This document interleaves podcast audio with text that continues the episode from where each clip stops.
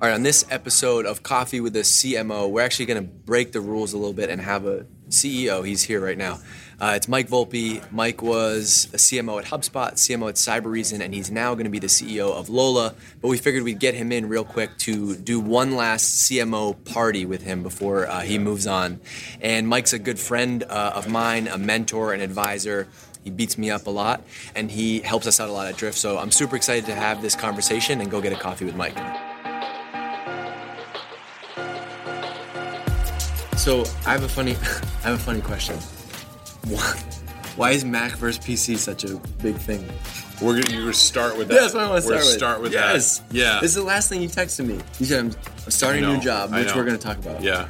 But you said I feel like I need to switch over to Mac. Well, there's zero PC users at at Lola.com, Okay. my new company, Okay. and um, zero. And I've just always used a PC. I don't know why. It's funny because I used a Mac in college, and then my first job Hold on.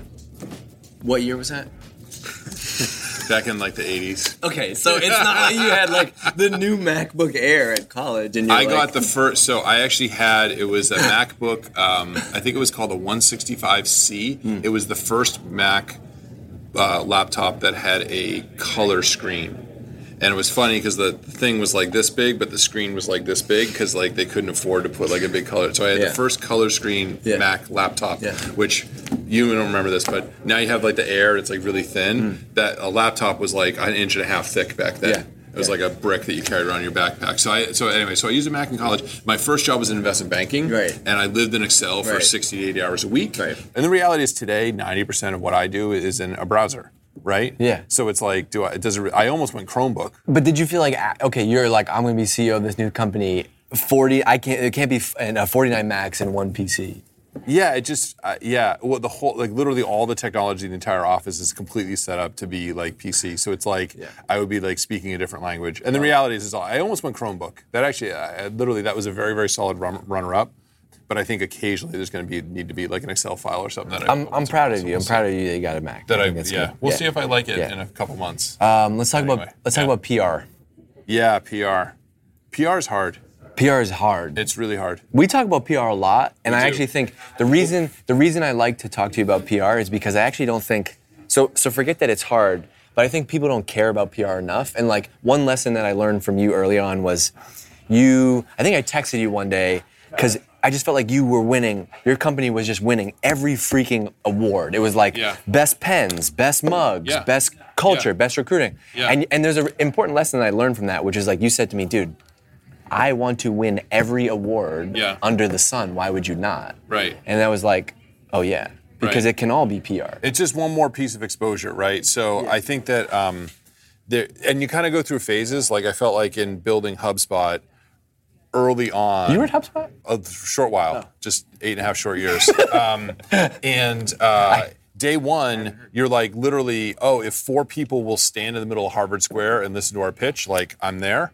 If somebody will give me an award for best pen, I'm there. Like I want it. Then as you start to become like legit and have more of a brand, you're a much bigger company, then you kind of don't want to win the best award for best pen 'cause it's like, well, why are they winning the award for best pen? True. Like I thought they're so much bigger than best pen, you know? So it's like you go through the phase. So early on, like every like I mean literally any tiny little thing, just like do it. on the best pen thing. So I I'm reading. I just finished reading this book right now about this guy Shep Gordon, and he was the manager of Alice Cooper, and he found em- Emeril Lagasse and all these people. Yeah. And he was like the biggest uh, rock and roll manager back in the day. Insane. The whole book is basically like a PR thing. Right. He, he said that when he was like trying to have he had all these up and coming acts what he would do is he would try to get them seen with other people who are already big Yeah. and he called it the flashbulb effect Yeah. because they're like i don't know who the hell that guy is Right. but he just walked in with Mick Jagger. So Yes. that person must be important. Totally And I true. shared that with our team at Drift because I think that's really important. It's like, who are the brands we want to be up with, right? And so Yeah. if you win an award with Joe Schmo and Yeah. those three other companies, people associate with you with that group versus like putting yourself in those conversations. But and it's even more than awards. Like we did this a lot at HubSpot as well, where we would try to do co-marketing, but we always called it like that's like right. dating up, like Yeah, yeah, dating yeah. above you your told social me that. class. All kind of your a thing. co-marketing was with like uh, Twitter in the early days. You guys did a huge webinar. We with did a them. giant LinkedIn. thing with Facebook. Yeah. I mean, Yeah. a giant, a huge amount of stuff with Facebook. And literally, Facebook was like a thousand times bigger than we were. And just the two logos together, it instantly confers credibility on your smaller brands because you're like, oh, like Facebook's doing something with them, they must be like legit. It's the same thing as that celebrity thing, and that, and by the way, it's not just music; it's like all celebrities do that. Yeah. Like they try to get like, oh, I just want a couple lines on your new track, or I want to just be, you know, whatever. And fashion brands do it; Yep. they just want somebody to like. They actually basically pay celebrities Well- to like just do an Instagram photo with like whatever handbag or we're, whatever. we're big we're big hip hop fans. One thing that happens in that world is people you can pay for a you can pay for a verse from a very famous rapper on your album, right? And that's how you do that. You get inserted. You have to Yeah, pay up you to do like it. the, do the opposite, right? How did yeah, you? Yeah. But how did you reach out? Like, how, what was the pitch, right? Because you're pitching, you're reaching out to LinkedIn, say for example, and like you guys, you know, you're growing and you have a bunch of email addresses. How do you? How do you get that? How do you get them to do that? I mean, you just you got to find an angle, right? So it's I mean it's any type of selling, right? And so one of the things that we found was with most of these businesses like Facebook, they typically had a very high churn rate with their small businesses Mm-hmm. because they would go on try some Facebook ads, they would get more web traffic, but like it wouldn't convert. and so the pitch we made to them was like, hey, we're going to do a lot of education around how you can actually like turn that Facebook traffic into real business, and if they do that, they're going to spend more with you and stick around longer. so they, they didn't care Facebook- that you yeah. didn't have uh, 10 million people in your database at the time. Or Well, I'd say the other thing is like be, even though we were much smaller brands, because we had done so much online and built such a, a brand and had so much great content, we actually had like numbers that they were surprised at. Like it was still like a couple million, but they were like, "Oh, you, you have millions, right?" And and by the way, and then you sell like, well, and by the way, these are hundred times more valuable than consumer email addresses just- because they're businesses, yeah. right? It's not And they just were like, email. "Oh." oh, and I was like, well, how big is your business database? And it was definitely like way bigger, but it wasn't like, you know, and ours was um, much more engaged too. So like we did a webinar with them. We actually drove more attendees to the webinar than they did. Now, it- once we started to talk about that, then they were like, "Oh, well, we're gonna crush We'll you," do more. which is great. And they just and they basically just gave themselves a bunch of free Facebook ads, Yeah. and then crushed it. But like anyway, so anything you can do something with other brands, and it doesn't have to be companies. It can be it doesn't be companies even that are in your in your same industry. Uh, we used to do a lot of stuff. We tried to do stuff with like MIT. So you try to get like an MIT professor to do whatever, and it's like, oh, how's about doing something with MIT, right? Things like that. Yeah. Um, you just try to do things like that. Like at Cyber Reason, uh, we've launched a couple integrations and try to do a bunch of co-marketing with like Splunk, right? Splunk is huge, especially in the IT and security space. So do stuff with them. Anything you can do like that is interesting. We, you know, we did a, a movie. We actually made a, a documentary, documentary See? Uh, movie. Yeah, we should talk about that. No, no. I'm, Um, this is what this is what we want to do. I'm dropping. I, I'm telling you, the big thing for like we want to do is imagine we change the playbook for video where we we do three movies a year, right, Mm-hmm. or two movies a year, and and we're working on that stuff all year round. Like I think I, lo- I love the movie idea. That Yeah. was another one where I saw the movie and I got a message from DC instantly. Where's our movie? So thanks for that. Oh, oh, well, so I stole that idea. Like I, I don't have Envision that many did original- that, no. Envision, I stole it Yeah. Um, from Envision. I copied a lot of their playbook. Jess Mayer, who, uh, who worked at HubSpot, she was at Envision app and uh, was part of that whole campaign. They did an amazing movie, and we just we took very very similar idea. It's called it's the defendersmovie.com. And the cool thing about that though is like if you're doing a movie, we literally we got our filming crew into the Department of Homeland Security's uh, to the Department of Homeland Security DHS their um, security operations center. So we're like like the computers that monitor like everything that's happening did you get in nationally in, there? terms of like, we just told them we're making a movie. And they're like, Right? sure. And the funny Come thing is, on if in. you call them up and like, "Hey, this company, we're doing a video for our podcast or whatever," they'd be like, "Slam the door, wouldn't even talk to you." Right. We're like, "No, no, we're doing a, a, a- a documentary, documentary, right?" And you're just like, uh, they just they invited us in. Um, Yeah. New York Times, Yeah. like they, like we interviewed their like head of security, like every, like literally, you Love just thinking about content in new ways is, is basically what you need to think about. You said something there that I, I, I was really important that I don't think marketers do enough. Is you said I don't because I think everybody would say, "Oh man, you're so creative. You have all these good ideas. You don't have." We're getting What's more. up, man? Getting leads. Uh, we're getting leads. See. Only a marketer can relate. Hi, did- So you said you said It's so funny how the salespeople forget that like the company they were at before they got zero leads. And then all of a sudden, like, oh, I, I only got, I, o- I only got my- ten thousand leads this month. How am I supposed to hit my number? This is a show And for- you're kinda this is a show I- for marketers, so you we should- can you know have what this you, you know what you conversation. Hmm. need? What? You need uh, to have a phone book on your desk, okay? And anytime anybody in sales complains about leads, you're like, you want more leads? Here are the leads your last company gave you, right? This is your last company's leads. Here's a fucking phone book. I There's actually- Oh, names in here. Go fucking call them, right? man. Or That's if you it. want the primo shit, that's like why you're here. This is I your used to trailer. do that. Here's I- the intro. I used to do that. Can in I tell you HubSpot something? My sometimes 'cause- favorite. 'cause they, my can't- they just favorite- forget. My favorite my favorite sales reps. This is I love all our sales reps here at Drift. My favorite ones are the ones that come from companies where they like had no brand, Yes. had no leads, Yes. because they come here and they're like, "This is Yeah. incredible," you know. Uh, and you can use that in recruiting. We use that in HubSpot at recruiting. Like you, the sales reps would be. They actually wouldn't believe it. Like they would go. It was after two, three months in the job. A lot of them would come over and find me. They'd be like, "So when you guys were recruiting me, you told me I wasn't going to have to cold call, and I actually didn't believe it." And they're like, "I've closed. Like I hit my number this month, and I haven't cold called." And I was like, "You're welcome." Yeah. Like.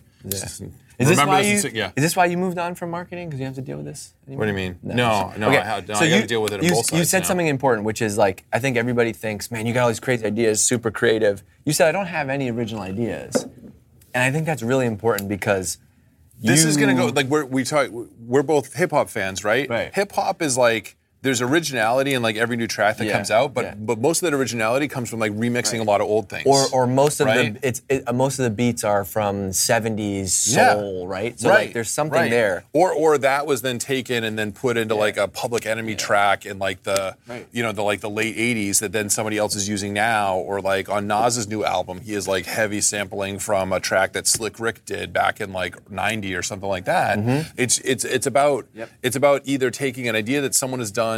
Um, a long time ago and recycling it Yeah. or something somebody's done in a different industry like looking at consumer and being like how could i adapt that for b2b is huge 100%. I was on or a- take two ideas and put them together in a new way. I was on right? a pan, I was on a panel yesterday with somebody who she she runs like digital marketing at Puma.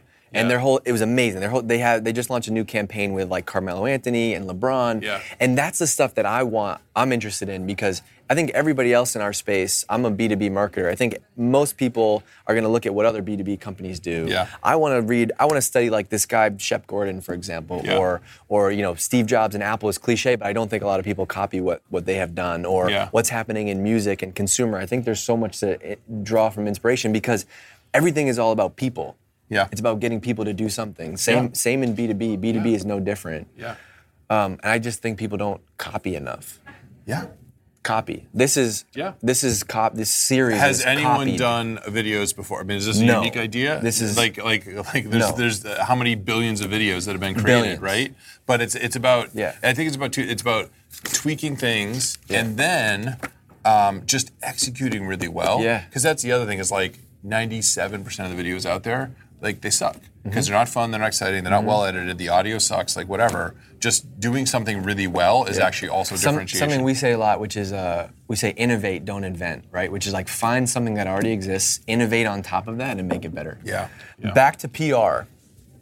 Funny, funny experience that Yeah. I told you about, and you reflected back on me, which Yeah. is when we were out there raising our Series C, which Yeah. was sixty million dollars. Yeah.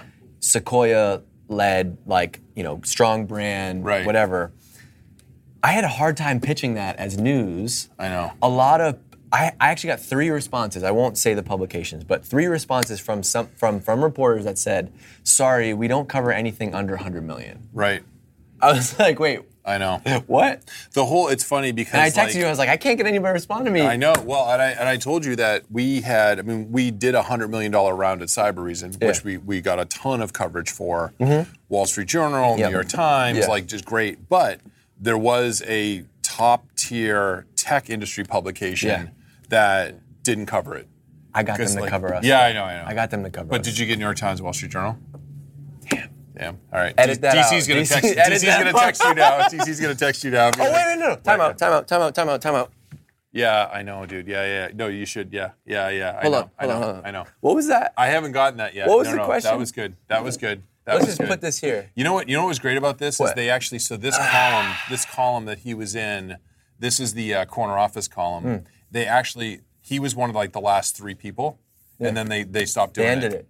They, ended, ended it. it. Yeah, I think they actually I think they just restarted it. Just so we got go on record that Mike Volpe said I didn't get in the help Well, us for the get in the round- New York for the Times. round, but, though. Yeah, For the but round, though. fundraising No, it's is really good. easier. It's really good. The worst part about this, It's night really before good. we go down to New It's York, really good. we go down to New York. yeah, I'm in a hotel room. Yeah. DC's in another hotel room. Go out to dinner, I start to feel like, uh oh, something's not right. okay, we had And to it be. wasn't just nerves. It wasn't just nerves. I wasn't nervous. I didn't have to do anything. I get to Instagram the whole thing, like, and hang out with DC at the New York Times. Like, I didn't have to do anything. Yeah, but but here's the thing: if you're the marketing guy and like the the executive that you book for that interview, if they screw it up, True. Like it, Or- it sets or- you way or- back because it means it's much harder to get future stuff. Or well, that. Or like, if this reporter flakes, you know, I didn't believe that it was going to be real until like, you know, because so many people flake. It happens. oh, that right? guy's not gonna flake. Not gonna flake. New York Times is not gonna. So flake. we go to New York. We get down The in New article York. might not happen, but they won't flake. We get down in New York, go out to dinner. I'm feeling like I'm feeling real weird. I'm up all night puking, every Yeah. hour puking, and I have to be at the New York Times with DC Yeah. at 9 a.m. Right. And I'm like, my body's cramping. Like it was horrendous food poisoning. And so I walk out like on a, on the New York streets. I go to like uh, Rite Aid to get Pedialyte at seven in the morning. Right. And I kid you not, I am sitting at a table at a desk. I finally felt better. It was not good though. I'm sitting at a desk with Adam Bryant, the New York Times reporter, DC, and Yeah. me. Yeah. And below me is a is a glass of Pedialyte that I keep sipping the entire time at the New York Times. I'm like, I can't believe this is happening. Wow. Luckily, it worked Yeah. out. The interview was. The was other thing that amazing. happens when you do that and you're you're a parent, then you get home and the other parent is like, "Oh, well, you must be really well rested from your business trip that where the kid didn't keep you up all night, right?" And you're like, "Actually, Right. it was it was Right. completely the opposite." Right. And then like and then Right. you get it when you get home too. I yeah. remember it was like three months after Annie was born. I had to do a bunch of travel for Drift. I was in San Francisco for like uh, two weeks at different times. Yeah. And it was like after two, you know Annie was two months old, so we're not sleeping. It was the best week ever. I missed Annie and my wife so bad, but I'm Yes. sleeping in the middle of a king size bed in a hotel getting eight Yeah. hours of sleep. every no one night. kicking you in the face. Yeah. Okay. Um, what else I want to talk about? So PR hard to get. Um, PR I- is I why I, actually say the, think- the big thing with PR is like the fundraising driven PR is kind of like that that has jumped the shark. That era is over. And lit- literally, like when you have trouble getting uh, coverage for a hundred million dollar round, and literally the month we announced ours, there were like five other hundred million dollar plus rounds. it's and it's tough. just like And you can't control So that. it, it used to be like a benefit of fundraising was like you got a PR boost. It's mu- eh, much less so. So like, Yeah. eh, not that it's ever a good reason just to raise Yeah. money, but like it's just um, Yeah, You would gotta try wrap, you gotta wrap it up I with would try something to else tie now. it around something else. You Like, gotta- you maybe gotta there's combine a it with maybe there's a something, big yeah. hire you're making or a Right. product you're New launching. CEO, something. A new CEO. Right. That was pretty good. You did a good Yeah. job with We that. did okay. We But did I- okay. We I did actually more good. think I think something I talk about a lot is like I actually think the landscape for what PR is has changed also. Like Yeah. I'm Yeah, more yeah. like of course there's the logos New York Times, Wall Street Journal. Yeah. But like for us, right, we sell to sales and marketing people. For me, PR is like I want to be on everybody who has a podcast about marketing. Yeah. I want to be on that person's podcast. Yeah, right? yeah, yeah. Or there's more of a micro strategy, and also like it's kind of tied into social media too. Like if you publish your own thing, Yeah. and then tons of people promote that and share it on LinkedIn or Twitter, whatever, Mm-hmm. then that's also PR. Like how is it not PR? it's just sure. like what the media is has changed, For right? sure. I want to go inside. Let's go inside our text messages a little bit, which is Oh, we're we've gonna, been so we're talking. gonna, like do some deep cuts we've here. been talking a lot about. Don't We're you gonna thinking. give away the idea? we're thinking about launching. No, hell no. We're, we've been thinking about launching a series called Text with Volpe. I don't Hmm. know if anybody would, would watch that, but um, um, we've been talking a lot about hiring.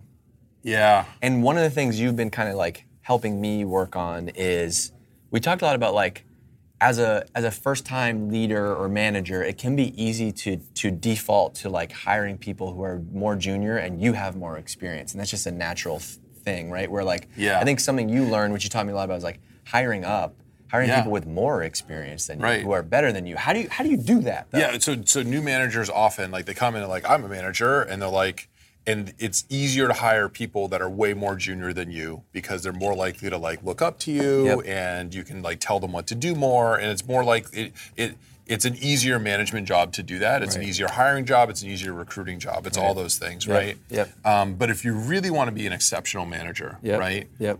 You want to try to hire people that are actually better than you Yep. right? And you should, you need to embrace that as a company culture and as like a manager, and just like as as a CEO, you would hopefully want to have people in every functional role that are the world's most amazing people at that, Hmm. that even have like some runway ahead of them that could be CEO someday. That's a great right. It's that's like it's a like great both way those to things, that's but a it's great like- way to flip that, right? It's Right. like you if you run marketing, changing your mindset from like I am the CEO of this marketing thing, Yeah. right?